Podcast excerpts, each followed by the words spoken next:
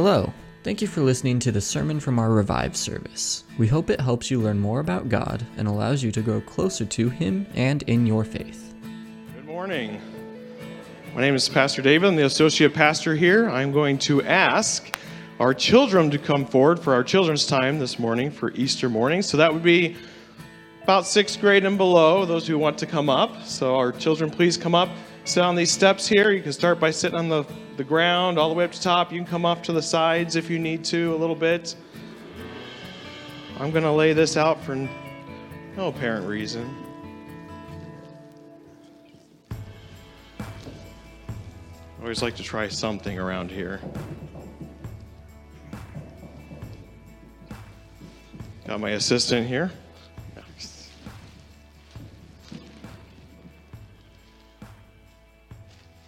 That should be good. Got a good, nice, and pretty colorful group here. Step to the side for a second. Pictures. All right, guys. Ugh. I'm going to focus on them, so if my back's turned to you, that's why. What is this? Yeah, most importantly, chocolate right? It's candy. How many of you guys like candy? Double hands, yes. I love candy. My favorite Easter candy is probably the, the I, I like Sour Patch Kids, yes, but that's not Easter. Is the Starburst jelly beans. You guys ever have the Starburst jelly beans? And guess what's the best part about the Starburst jelly beans? They are available year round. So my Easter candy never runs out. What's some of your favorite Easter candy? Yep, Levi. Skittles. I love Skittles too. Yep, Dave. What'd you say? Oh, you said something. Dave? Chocolate. Good. Bennett? M&M's, nice. Yep. Chocolate bunnies. Chocolate bunnies. Good. Well, I got one right here. Zach? Jolly Ranchers, those are good. Yep. Jelly beans, just any. Do you like the, the black licorice jelly beans? No. My wife does. Yep. Jelly beans, good. We like Easter candy, right? But is Easter about Easter candy? No, and we talk about this every year, but that's good to talk about, all right? Easter is more than about the Easter candy. Actually, it is about the message of God sending his son, Jesus Christ, down to earth to die on the cross for our sins, right? What are sins? Yep. Yep, and one of the things we say in Awana is things that we think, say, or do that disobeys God or displeases God. That is our sin. All right? And so Easter is about God providing a way and sending his son, Jesus, to die on the cross for our sins. Okay? And that he rose again three days later. And this is the day that we celebrate is Christ raising from the dead. All right? So if Easter is only about the candy, then we're missing something, right?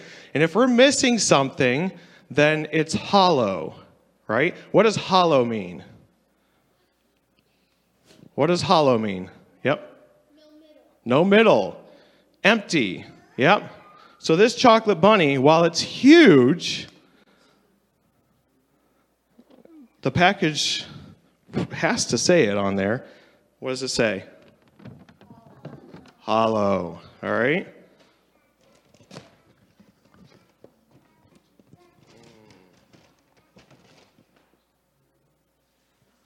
Nice big chocolate bunny.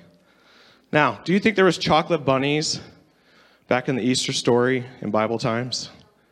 No, I don't. I don't think they were there. Said, "Oh, Jesus, you rose from the dead. Here's a chocolate bunny for you." No, you want to eat this? Well, it wasn't there, and so we talk about it being hollow. And the adults are already know. They already, can already think about why I have this this thing here right?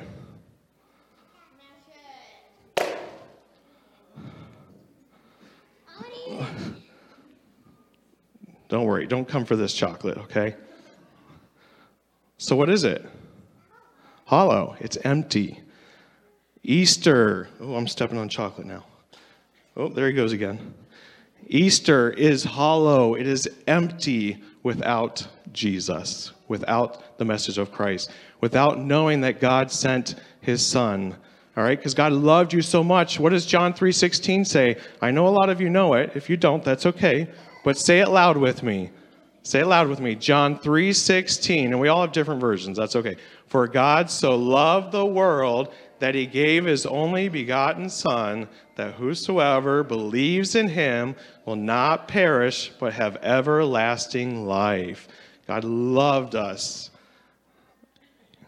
Judah's just staring into lights. It's all good. He loved us so much that he did that for us. But that's a empty, that's a hollow message. When we add Jesus to it, I think I just said that Jesus was empty, hollow. That's not what I meant. You know what I mean. When we add Jesus to it, we have these crosses here, okay? This is also made out of chocolate. I'm going to snap this one in half. I'm not doing it disrespectfully. And by the way, you guys are going to eat these later anyway, so. All right, I snapped it in half. Not hollow, is it? It's solid. When we focus on the cross, it is a solid message. He wants the chocolate. A solid message. All right? When we focus on the cross, there is a message of hope. I'm going to read one more verse to you, and then we'll finish up here. It says, All praise to God, the Father of our Lord Jesus Christ. It is by his great mercy that we have been born again, because God raised Jesus Christ from the dead. Now we live with great expectation or hope. We have hope because of Jesus. 1 Peter 1 3. Let's pray. Then we'll, I have some solid crosses for you. You can let them go. To, I think he'll skip the chocolate. No. We'll pray, and then I've got some crosses for you. And the adults, there's crosses that are going to be out there for you as well. Miss Georgia made them. You guys know Miss Georgia?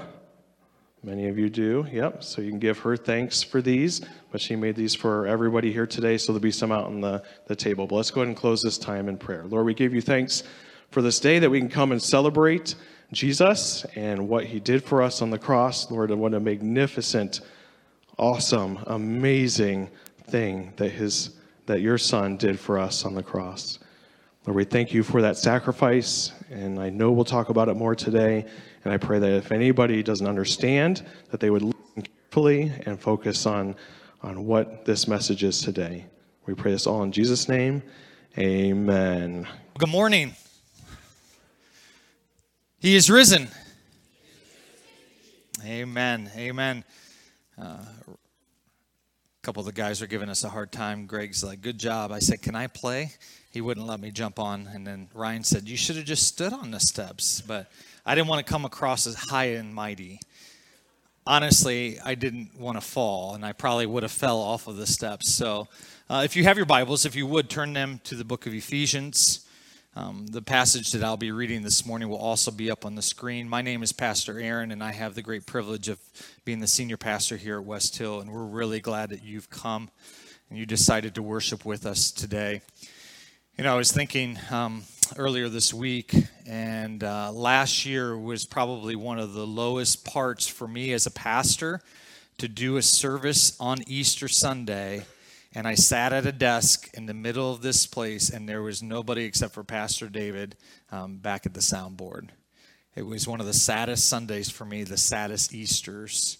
Um, but it makes this day a little bit more sweeter. And uh, today we celebrate. We celebrate our risen Savior. And so, whether that's in our homes like we did last year or we're together, uh, we've been blessed. We are extremely blessed. And so, I've been praying for each of you that God would bring who He desires to be with us here in person and online as well, and that God will continue to protect us and watch over us. And I'm thankful for the ways that He has done that in this past year. I don't know about you, but sometimes we go through life and we forget where we were.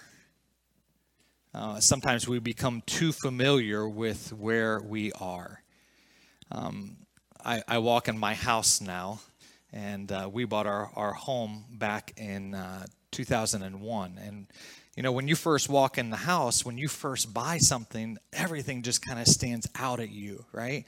And one of the things that stood out to me was this big, huge oak tree um, that's in our backyard. And it's humongous, it's awesome. It, who knows how old it is, but it was, it's just huge.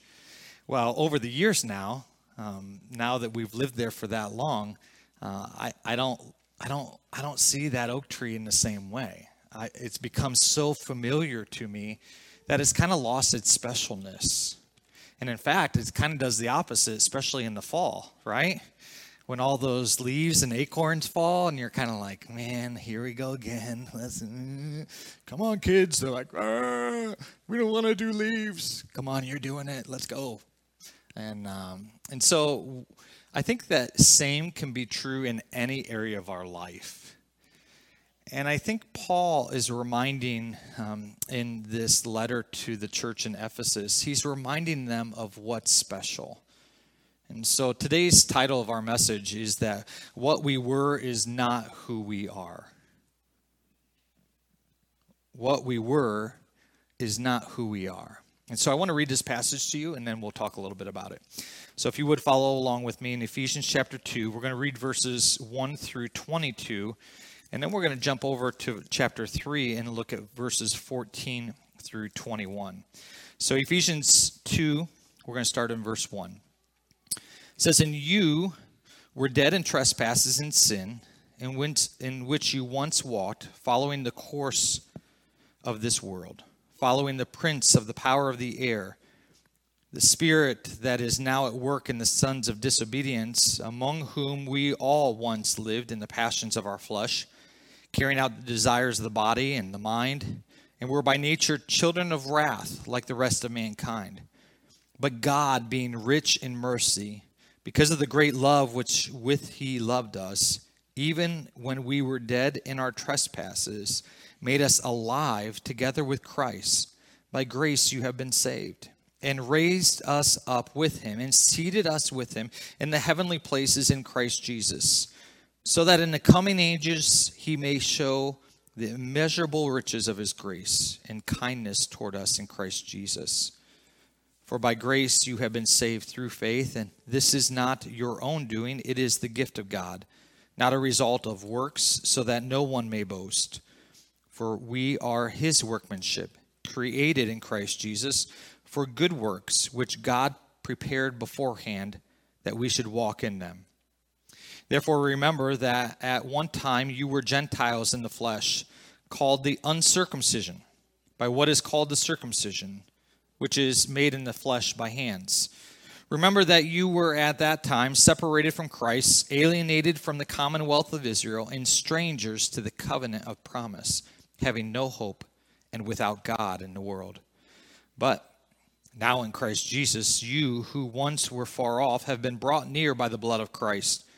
For he himself is our peace, who has made us both one and has broken down in his flesh the dividing wall of hostility by abolishing the law of commandments expressed in ordinances, that he might create in himself one new man in place of the two, so making peace and might reconcile us both to God in one body through the cross, thereby by killing the hostility. And he came and preached peace to you who were far off, and peace to those who were near. For through him we both have access in one spirit to the Father. So then you are no longer strangers and aliens, but you are fellow citizens with the saints and members of the household of God built on the foundation of the apostles and the prophets, Christ Jesus himself being the cornerstone, in whom the whole structure, being joined together, grows into a holy temple in the Lord. In him, you also are being built together into a dwelling place for God by the Spirit. Now, jump down a few verses, chapter 3, verse 14. For this reason, I bow my knees before the Father, from whom every family in heaven and on earth is named that according to the riches of his glory, he might grant you to be strengthened with power through his Spirit in your inner being, so that Christ may dwell in your hearts through faith, that you, being rooted and grounded in love, may have strength to comprehend with all the saints what is the breadth and the length and height and depth, and to know the love of Christ that surpasses knowledge, that you may be filled with all the fullness of God. Now, to him who is able to do far more abundantly than all that we ask or think, according to the power at work within us, to him be the glory in the church and in Christ Jesus throughout all generations, forever and ever. Amen. When we look at this passage, um, it's quite lengthy, and I'm sure some of you are like, hey, this is Easter. It's supposed to be simple, quick, get us out of here. I promise not to dwell too much uh, on this, and we're not going to walk word by word, but there are a few things that I think really clearly point out um, a purpose here as Paul's writing this. First, Paul says this He says, You were. And he uses this phrase over and over again. It's worded a little bit different. He says, You were, or you once walked, or you once lived, or at one time. He's talking about where you were. He says, Here you were at one time. And this is his description. He says, You were dead in your sin, in your trespasses. You were following the world or the prince of the power of air. You were stuck in your passions of your flesh. You were carrying out the desires of your body and your mind. You were children of wrath. You were Gentiles. You were considered uncircumcised. You were separated from the Messiah. You were alienated from the commonwealth of Israel. Remember who Israel was. Israel was God's chosen people. So this meant that, as Paul writes, you were strangers to the covenants of promise. Paul goes on and he says this you have no hope. You are people having no hope. And ultimately, he says this it was like there was no God in your world. And in fact, he says, you were far from God. That's where they were. That's where I was. Maybe that's where you were.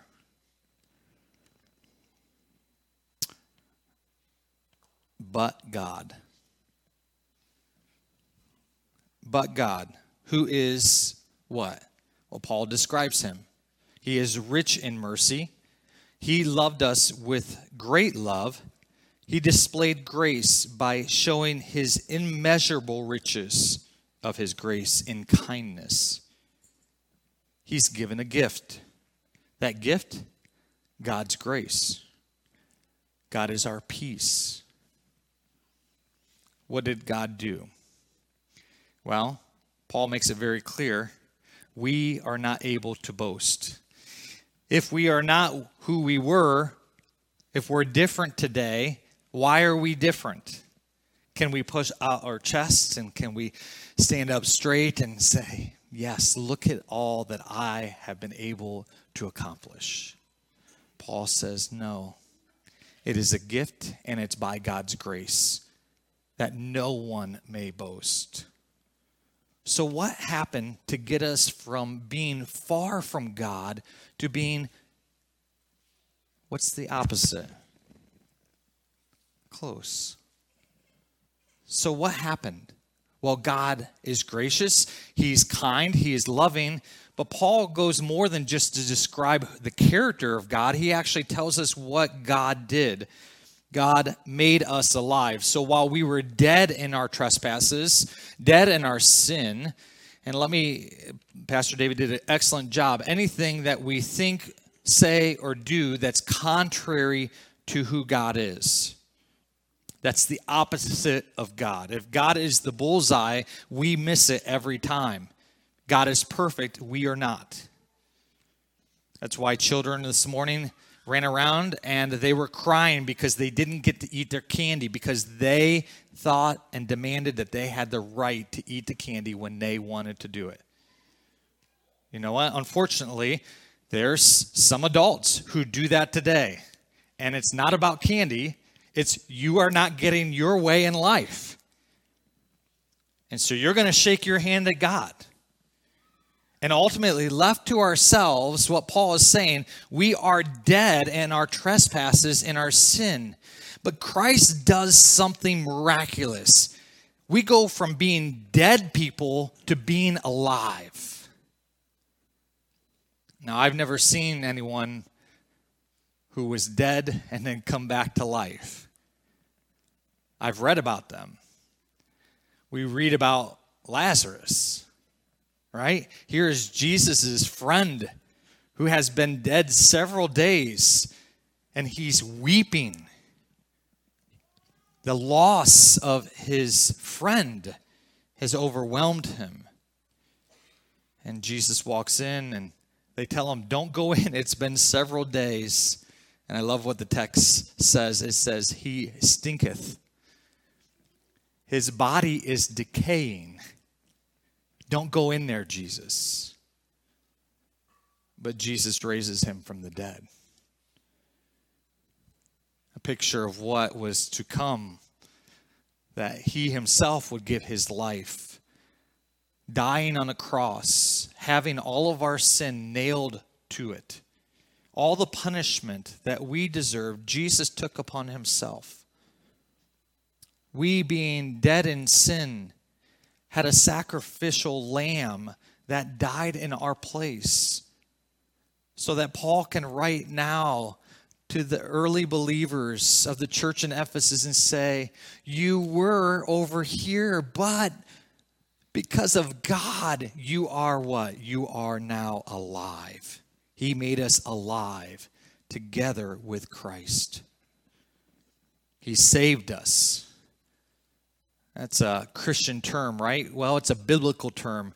Paul uses it here. He says, God has saved us, meaning we were stuck and we were dead in our sin, meaning we deserved separation from God forever. But God loved us enough that he sent his son Jesus, and that Jesus Christ died upon the cross. He was buried, and three days later, he rose from the dead, conquering sin and death showing us that he had the power over sin and death.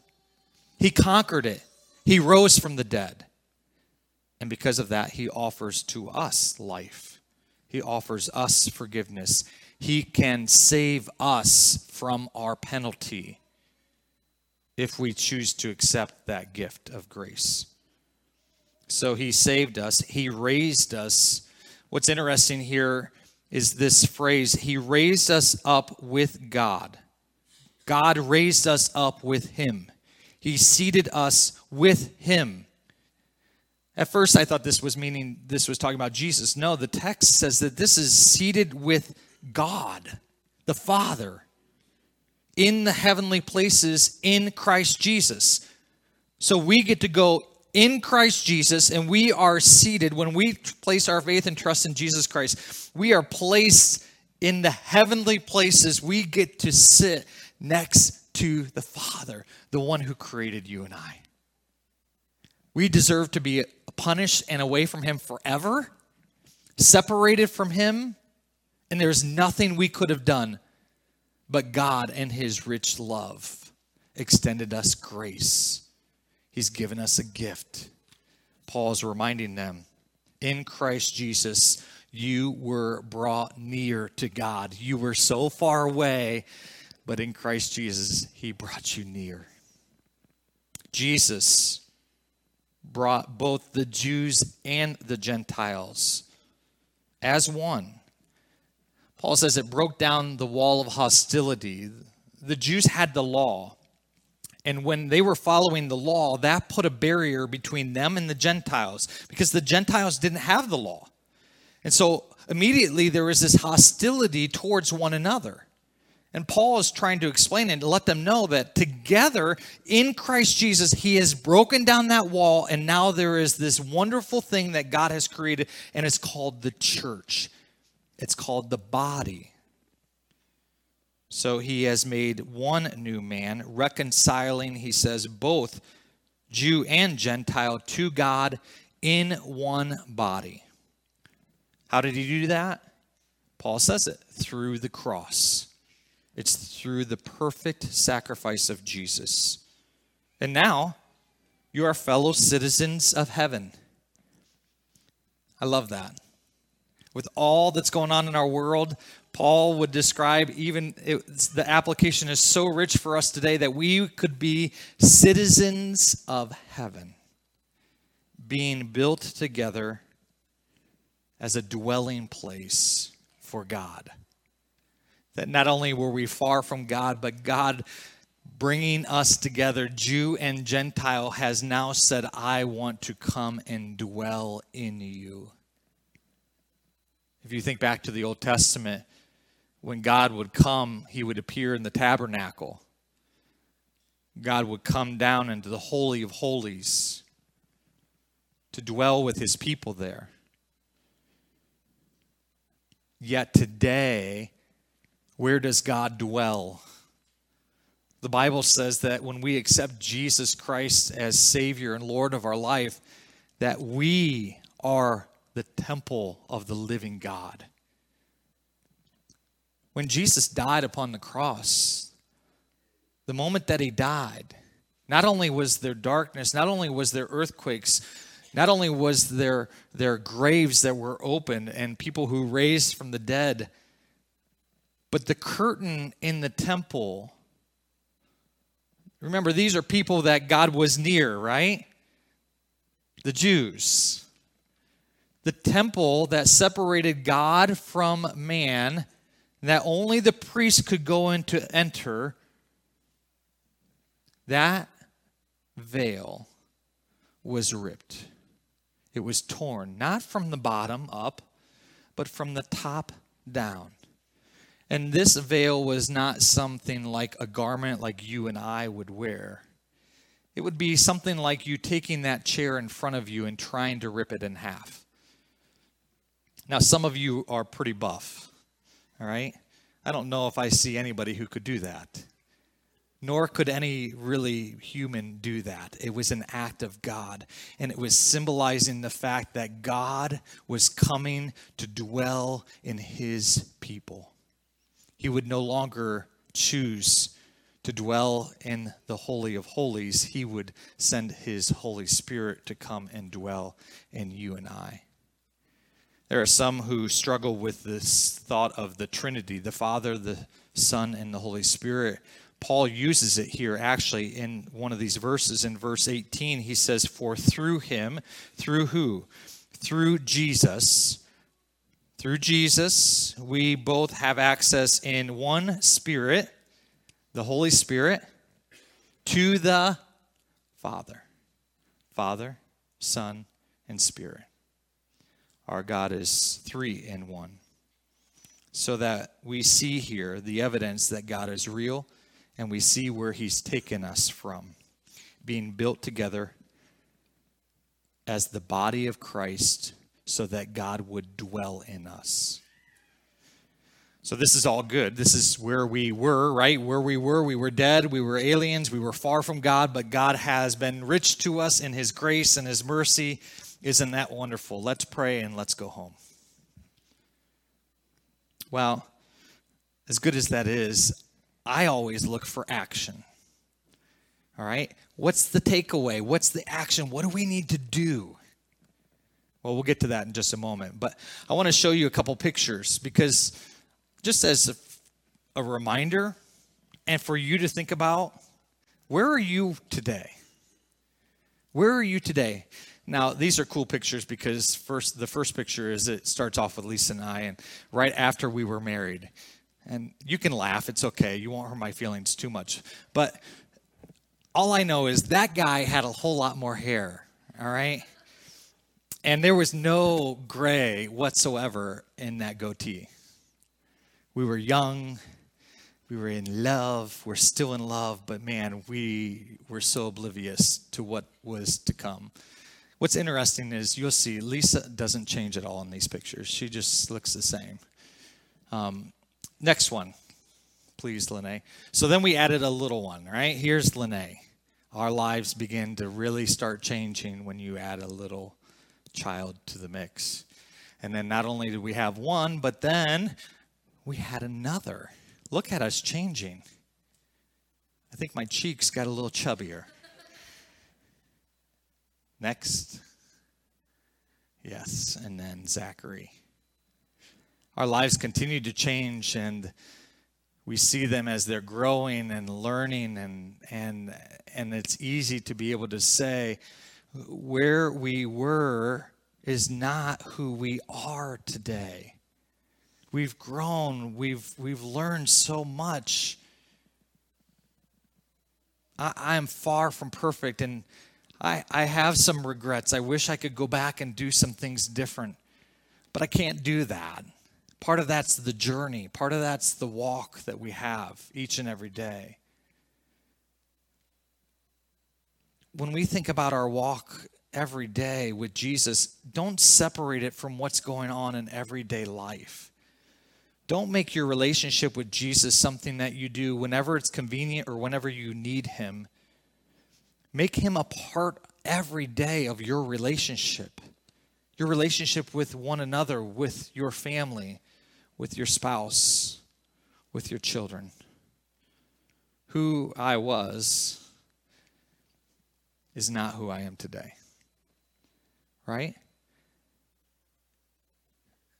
Paul reminds us you were dead. You deserved to be separated from God forever. I think some of us become so familiar with the words of our songs, of even sometimes of what the scripture says, like that old oak tree, and we forget the beauty of it. And so I want to remind you this morning let the words of what God has told us be fresh to us this Easter, to be reminded of what God has done. It is truly amazing that we can have an eternal relationship with the God who created us. That God dwells in us to guide us and direct us, to lead us to help us, to protect us. God has and will never leave his children. He's promised that. And so, what's the takeaway? Well, let's go back to that, right? The takeaway is this Paul says it in the middle of what we read that ultimately we are his workmanship created in Christ Jesus for good works good works, which God has already prepared. He prepared beforehand that we should walk in them. We don't do good works to earn salvation. We don't do good works so that we can say, Well, I was there, but I think I'm good enough now. No, we do good works because that's what God has ordained for His children. That's what He wants us to do. And so, how do we live that out? Well, he reminds us in this passage, and I want to read it to you as we close. He wants us to understand how much he loves us. How much does God love us? Let me read it to you again. Because this is what Paul says to the church in Ephesus. He says, I want you to know that Christ may dwell in your hearts through faith, and that you, being rooted and grounded in love, that you may have the strength, and this is my prayer for you today, that you may have the strength to comprehend with all the saints what is the breadth, the length, the height, and the depth, to know the love of Christ that surpasses all knowledge, that you may be filled with all the fullness of God. Can we comprehend the love of God? Paul says, No, but I'm praying that you may be strengthened so that somehow, some way, you may be able to comprehend how wide, how long, how deep, how far God's love extends. And then he ends with this doxology. Now, to him who is able to do far more abundantly all that we ask or think, that's our God. He can do far more than what you think or what you can even ask for.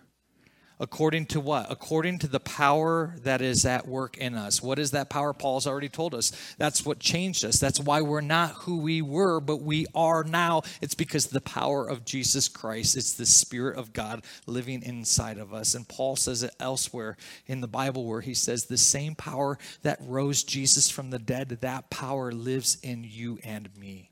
That's the power that you and I have at our hand every single minute of every single day. So that according to the power at work in us, to him be the glory in the church as we gather and in Christ Jesus throughout all generations, forever and ever. The great story of Easter Jesus rose from the dead, he conquered sin and death. And it reminds us that we are not who we were. We are new creatures in Christ Jesus, and that power lives in us. Would you pray with me? Lord, thank you for being good to us. Thank you for showing us your mercy and your grace. I pray for any here today who have not yet reached out and accepted that gift of eternal life, that as they sit here, as they listen online, that they would believe in their mind and in their heart, and that they would confess with their lips right now, Lord, that they believe that Jesus Christ died in their place.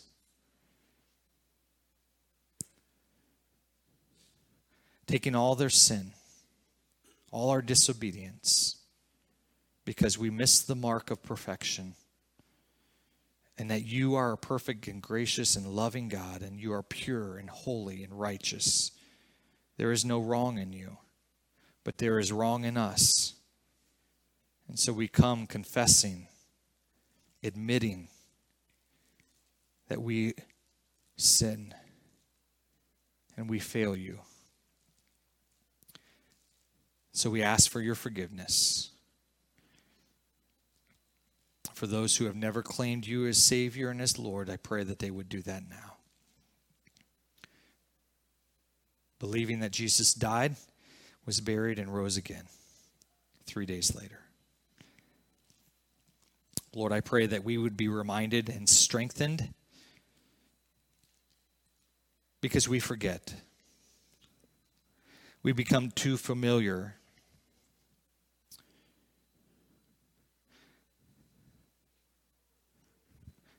We can lose out, Lord, on the specialness and the significance of what Christ has done. So help us to be renewed in our understanding of how significant your love is. And may we walk this day and the days ahead, not in our own power and not in our own strength, being reminded that we couldn't save ourselves, nor should we try to live this life by ourselves. We need your strength and your power and we thank you for giving that to us. So help us to continue to pursue a close relationship and walk with you. We pray this in the name of Jesus.